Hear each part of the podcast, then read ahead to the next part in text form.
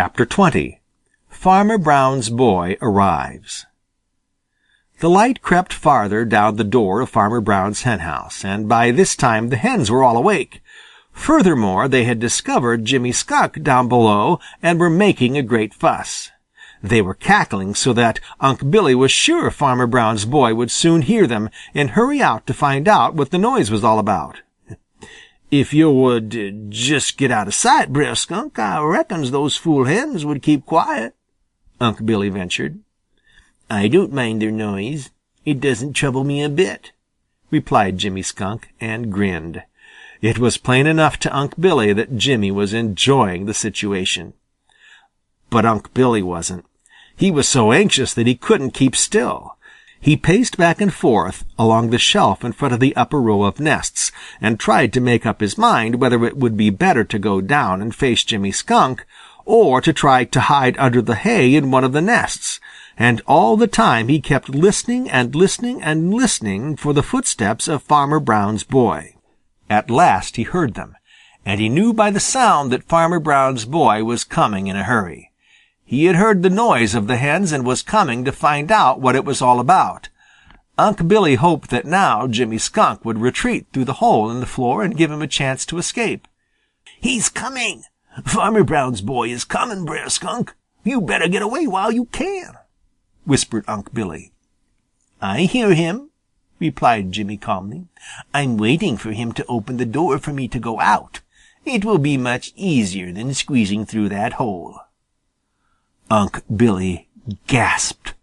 He knew of course that it was Jimmy Skunk's boast that he feared no one, but it was hard to believe that Jimmy really intended to face Farmer Brown's boy right in his own henhouse, where Jimmy had no business to be.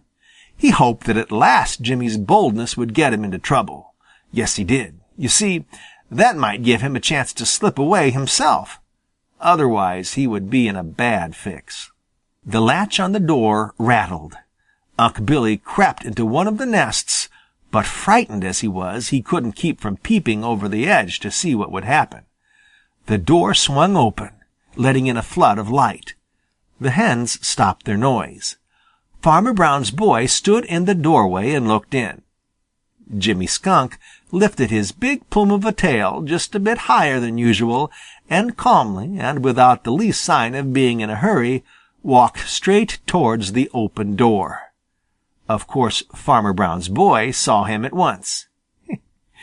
"So it's you, you black and white rascal!" he exclaimed. "I suppose you expect me to step out of your way, and I suppose I will do just that very thing.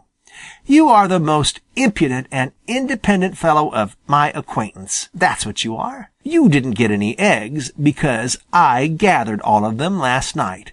And you didn't get a chicken because they were wise enough to stay on their roosts. So I don't know as I have any quarrel with you, and I'm sure I don't want any. Come along out of there, you rascal!" Farmer Brown's boy stepped aside, and Jimmy Skunk calmly and without the least sign of hurry or worry walked out, stopped for a drink at the pan of water in the henyard, walked through the henyard gate, and turned towards the stone wall along the edge of the old orchard. End of chapter 20 and end of section 5. Recording by John Leader, Bloomington, Illinois.